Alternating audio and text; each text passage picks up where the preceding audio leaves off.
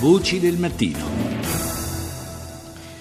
Parliamo di Libia e della eh, grande attività diplomatica che viene portata avanti, in particolare dal nostro paese, per cercare, eh, come dicevo in apertura, di ricomporre il eh, difficile, complesso e variegato puzzle eh, della, eh, che costituisce appunto il paese nordafricano.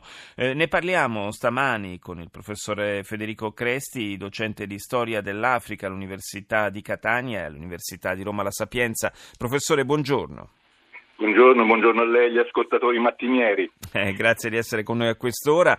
Eh, dunque, in, questi, in, queste ultime settimane, e ancor più direi negli ultimi giorni, eh, ci sono state iniziative da parte eh, del governo italiano eh, per eh, cercare, come dicevo, di, di, mettere insieme tutti i vari pezzi che compongono questo mosaico conflittuale in Libia e davvero all'insegna, direi a questo punto, della ricerca di un dialogo che includa sempre di più tutte le parti in campo?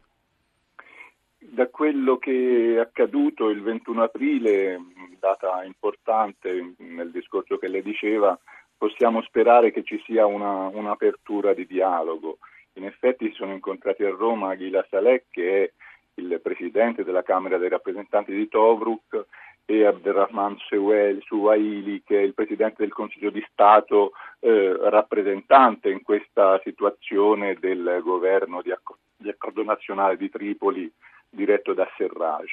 È importante questa mh, occasione perché dalla, praticamente dall'accordo di Schirat ne, nel 2015 eh, il dialogo si era interrotto sulla base di una questione che riguardava il controllo delle forze armate più in particolare eh, la, la, persona del, del, del, generale, adesso maresciallo Haftar, che controlla praticamente la, l'esercito più forte nella, nella, parte orientale della Libia, in Cirenaica.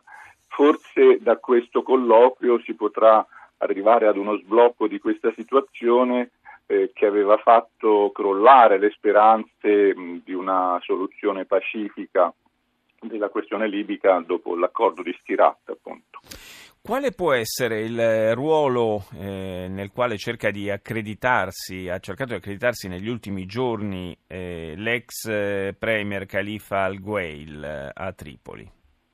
Eh, Khalifa al-Gweil ha chiesto anch'egli indirettamente attraverso il suo rappresentante, da quello che ci dice la stampa degli ultimi giorni, di partecipare a questo colloquio. Di fatto è una richiesta di entrare nel gioco di spartizione, perché poi in definitiva si tratterà di questo del futuro potere. È difficile dirlo perché Khalifa Guegli è eh, il vecchio Parlamento, diciamo così, di Tripoli che si era autonominato, di fatto eh, sembra in qualche modo fuori gioco, però è difficile dirlo nella misura in cui tutte queste forze si basano in definitiva su, sulla forza armata, per cui dovremo vedere quello che, sta, quello che accadrà nei prossimi tempi. Una notizia secondo me non molto positiva nel senso della pacificazione è quella che poi è emersa proprio ieri dai giornali quando Khalifa Haftar ha fatto un appello a tutti i membri delle forze armate praticamente del periodo precedente, dunque la caduta di Gheddafi, di rientrare in campo. C'era stata già più di un anno fa una legge di amnistia per i, per i cosiddetti disertori.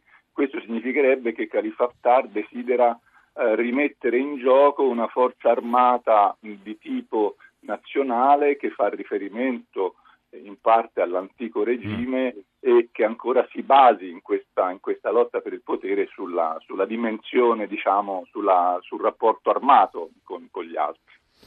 Eh sì. che, sulla, che sulla, che sulla trattativa. Eh sì, e ancora, ancora, purtroppo la prospettiva è quella di eh, veder negoziare a suon eh, di, eh, di, colpi, a suon di proiettili e non eh, davvero sul terreno diplomatico che è quello che tutti sì, auspichiamo naturalmente, soprattutto qui è in Italia. Molto, visto, è visto... molto difficile pensare che tutti abbandonino le armi da un momento all'altro, diciamolo in questo modo.